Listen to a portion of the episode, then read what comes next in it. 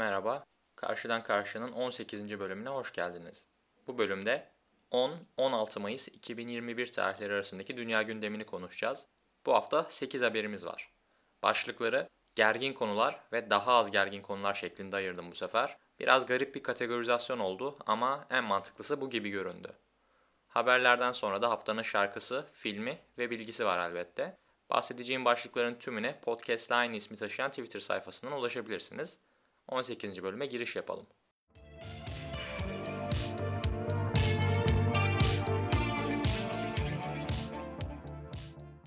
Geçen haftanın en büyük gündemi şüphesiz Filistin-İsrail gerginliği. Birkaç cümlede bugünkü durumu aktaracağım. Mevzunun tarihsel eksenini ise kısıtlı seviyede yer ayıracağım. Çünkü böylesi bir konunun tarihi öyle 3-5 dakikada geçiştirilebilecek bir şey değil. Araştırmalarımı güzelce yaptım fakat tüm bu öğrendiklerimi sanırım hafta hafta gerektiği yerlerde aktaracağım.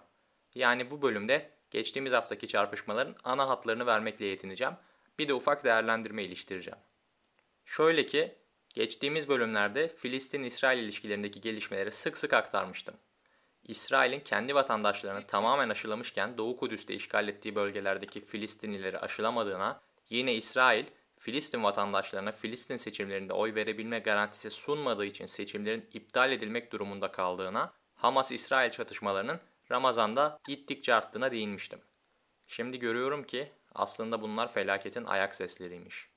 Geride bıraktığımız haftada İsrail'in Doğu Kudüs'teki Arap mahallesi Şeyh Cerrah'taki nüfusu kendi evlerinden sürmeye çalışmasıyla gerginlik zirveye ulaştı. Durum şu. Kudüs, Doğu ve Batı olarak ikiye ayrılmış durumda. Doğuda Müslüman nüfus ikamet ederken batıda Yahudiler ağırlıkta. Fakat İsrail, Kudüs'ü bir bütün olarak başkenti kabul etmek istiyor. Bu sebeple sık sık sınır tacizleri yapıyor. Bu adımlardan biri de Doğu Kudüs'teki Arap mahallesini Filistinli nüfustan tamamen temizleyip istimlak etmek. Buna belki işgal demek de abes kaçmaz, etnik temizlik yapılıyor demek de. Zira ortada net bir kıyım var. Hamas-İsrail çatışmalarının tarihsel olarak karşılıklı olduğunu farkındayım. Fakat devletlerle azınlıkların birbirleriyle olan dinamiklere iki denk gücün mücadelesi olarak okunamaz. Zira devlet belirli bir düzen oturtmuş, vergisini toplayan, kolluk güçleriyle hakim olduğu toprakları düzenleyen bir güçtür. Azınlıklar ise böylesi bir organ halinde olmayan insan gruplarıdır. Yani bu çatışmalarda şüpheye mahal vermeyecek şekilde kuvvetli olan taraf İsrail. İşte bu gücü de yayılmacı politikalar gütmek için kullanması ve aşırı şiddet uygulaması tepki çekmesi gereken yegane konu. Ha zaten medya binası ya da mülteci kampı bombalamak savaş suçu denilen kapsama tam ortadan mı dahil oluyor yoksa olmuyor mu? Bunu da kamuoyuna bırakıyorum. Benim tüm bu Filistin mi haklı, İsrail mi haklı tartışmalarında dikkatimi çeken iki konu oldu. 1. İsrail'e yöneltilen eleştirilerin neredeyse tümünü özellikle Avrupa medyasında antisemitizme yormak gibi bir eğilim gördüm yer yer. Bizzat Erasmus'ta tanıştığım arkadaşlarımdan dahi pro-İsrail yürüyüşlerine katılanlar oldu. Çünkü söylenenlere göre İsrail'in insan öldürmesini engellemek için kamuoyu oluşturmak antisemitist kaygılarla dirsek temasındaymış. Bu hatalı yaklaşımın sebebinin Avrupa'nın ve özellikle Almanya'nın geçmişlerindeki karanlık dönemlere dair taşıdıkları yük olduğunu sanıyorum. White guilt ya da white man's burden derler ya, ona yakın belki. Fakat pek çoğumuzun kestirebildiği gibi İsrail'i Yahudi olduğu için eleştirmekle savaş suçu işlediği için eleştirmek birbirinden çok farklı şeyler. Antiziyonizm ve non-Ziyonizm kavramları literatürde de birbirinden ayrı bulunan şeyler zaten. Ki İsrail vatandaşlarından ve toplumsal örgütlerinden de pekala bu durumu eleştirenler çıktı. Örneğin dünyanın en eski kilisesi olan Kudüs Hristiyan Kilisesi tarafların sakin olması gerektiğini söyledi. Kudüs Latin Patriarkı da benzer tandanslı açıklamalar yaptı. Yine İsrail'deki komünist partiler de süreçte İsrail'in haksız olduğunu söylüyor. 2. Filistin-İsrail mücadelesini tamamen İslamcı veya dindar bir eksenden okumak gibi bir hata da yapılıyor. Bölgedeki Müslüman nüfusun çoğunluğunun farkındayım. Bölgenin öncü gücü Hamas'ın politik çizgisini de biliyorum. Fakat bu mücadeleyi din savaşı seviyesine indirgemek çok hatalı. Zira ortada Doğu Kudüs'ün İsrail eline geçmesi durumunda ortaya çıkacak korkunç bir rant var. İsrail'in 3 büyük inşaat şirketinin işte belki de bu sebeple İsrail hükümetiyle yakın temasta bulunduğu söyleniyor. İşin içinde böyle bir sermaye kanadı olunca da Elbette en doğru bilgiyi almak için bölgenin sol görüşlü yapılarına danışmak gerek. İsrail komünistleri yani Maki ve Hadaş ismindeki iki siyasi parti ki kendileri parlamentoda da bulunuyor, İsrail'in Doğu Kudüs'teki hareketlerini kınadı ve Filistin nüfusunun birlikteliğini destekledi. Tüm bu metinlere Twitter'da paylaştığım linklerden erişebilirsiniz. Bölgedeki sol aktörlerin yanı sıra bir de Filistin-İsrail ilişkisine dair yoğun olarak çalışan Noam Chomsky dedemin açıklamalarına göz attım. Chomsky, İsrail hükümetini tarihsel olarak komple oportunist olarak görüyor. Arkasında rüzgar varsa attıkları adımların sertleştiğini, global arenada muhalefet artarsa da yumuşadığını belirtiyor. Amerika Birleşik Devletleri'nin bölgedeki etkinliğini artırmak için İsrail'i pek sevdiğini ve desteklediğini, İsrail'in de bu özgüvenle daha rahat at koşturduğunu ekliyor. Sonuç olarak haydut olmayan insanların beklentisi İsrail'in bu yayılmacı ve şiddetli politikalarına bir an evvel son vermesi. Mısır'ın Hamas ve İsrail ilişkilerinde arabuluculuk yaptığı belirtiliyor. Birleşmiş Milletler de sürece dahil olmak için görüşmeler yapmaya başlamış. Elbette bu iki grubun gerginliğinin temel sebeplerinden birinin de tarihsel olarak bölgedeki batı etkinliği olduğunu söylemek çok yanlış olmaz. Fakat bugün acil olarak tarafların sakinleşmesi ve masaya oturması gerekiyor.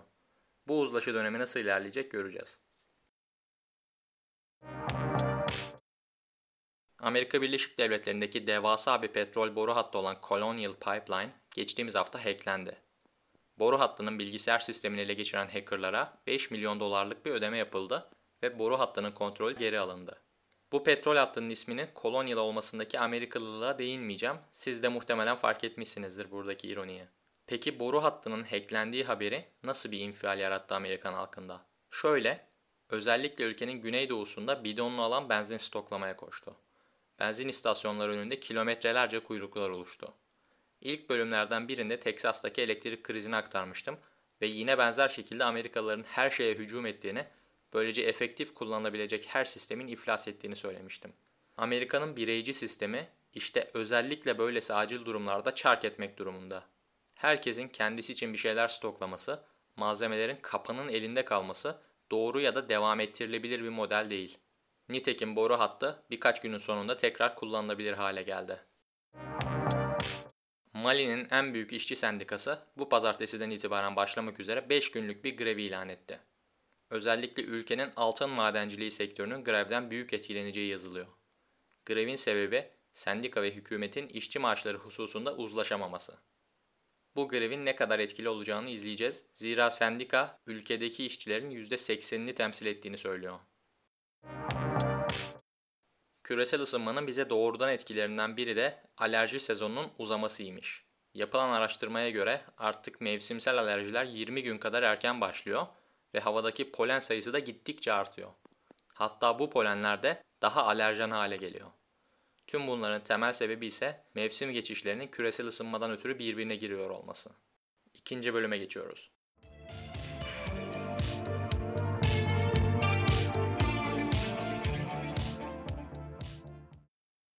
İran Devlet Başkanı Hasan Ruhani'nin görev süresi doluyor ve önümüzdeki İran seçimlerine katılamıyor. Adaylığını açıklayan isimlerden özellikle İbrahim Raisi ve Ali Laryani kamuoyunda soru işaretleri yarattı. İran şartlarında ılımlı kabul edilen Ruhani'nin yerine Raisi ve Laryani gibi koyu muhafazakar adayların göreve gelme ihtimalinin Orta Doğu siyaseti ve İran-Amerika Birleşik Devletleri ilişkiler için nasıl bir etkisi olacak göreceğiz. Özellikle Raisi'nin 1988'de pek çok politik mahkumun infaz edilmesine rol oynadığı belirtiliyor. Seçimlere kimlerin katılıyor olduğu 27 Mayıs'ta İran Muhafız Konseyi tarafından açıklanacak. Sosyal medyanın garip tarafında yine değişik akımlar var. Bir tanesi de Amerika eksenine devam eden karmaşık Starbucks siparişleri verme trendi. Bu trende göre Starbucks'tan sipariş veren insanlar içeceklerini abidik gubidik şekillerde istiyor, bununla da eğleniyor. Bu duruma karşı bir Starbucks baristası, bu trend uğruna yapılan karma karışık siparişler üzerimizde baskı oluşturuyor ve uzun sürüyor gibi bir paylaşım yapıyor Twitter'da. Bunun akabinde Starbucks bu baristayı işten çıkarıyor ve müşterilerin sipariş özgürlüğünü savunan bir açıklama yapıyor. Bu açıklama marketten beklenen bir tutum elbette. Her şartta parayı savunmak zorundalar. Fakat kimse bu siparişleri veren insanlara sadece americano ya da ice americano içeceksiniz demiyor. Yalnızca içeceklerinizdeki muz sayısını veya karamel şurubunun mililitrelik oranını tutturmanın her zaman kolay olmadığını söylüyor. Garip ve kimilerine göre eğlenceli olan bu akım bakalım ne zaman ülkemize de zıplayacak. Picasso'nun Pencerenin Yanında Oturan Kadın isimli tablosu Amerika Birleşik Devletleri'ndeki Christie's isimli müzayede evinde 103 milyon dolara alıcı buldu. Ben de ufak tefek şeyler çizmeye çalıştığım ve Picasso'nun zihnini hem deli gibi kıskandığım hem de tarzına büyük hayranlık duyduğum için paylaşmak istedim bu haberi. Aslında bu tablo benim o büyük hayranlık duyduğum vahşi Picasso çizgilerine ya da kaotik perspektifine sahip değil. Daha yumuşak hatlar ve renkler var. Ayrıca karmaşadan çok bir akış çarpıyor göze. Bitirdik bölümü. Haftanın şarkısı, filmi ve bilgisine geçelim.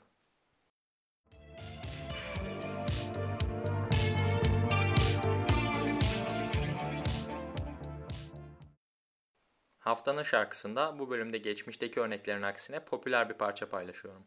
Amerika Birleşik Devletleri'nin önde gelen indie rock gruplarından The Strokes'un The Adults Are Talking'ini çok dinledim bu hafta.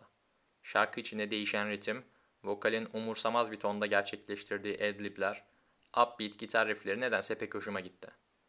Kendileri geçtiğimiz sene Bernie Sanders dediğim için de sahneye çıktıklarından pek sevdiğim bir grup. Haftanın filminde Fransa'dan bir klasik var. Julien Duvivier imzalı 1937 çıkışlı Pepe Le Moko, film noir türünün genel özelliklerini taşırken şehir atmosferinin yerini olabildiğince genişletiyor. Cezayir'de geçen filmde ülkenin dar sokakları, kültürü, insanı geniş yere sahip. Haftanın bilgisinde ise hayvanlar alemini ziyaret ediyoruz. Yeni Zelanda'nın endemik canlısı tuatara bir sürüngen. Onu özel yapan şey ise kafasının üstünde üçüncü bir gözünün olması. Tip olarak kertenkeleye benzeyen bu arkadaşa bir göz atmanızı öneririm. Haftayı bitirdik. Görüşmek üzere.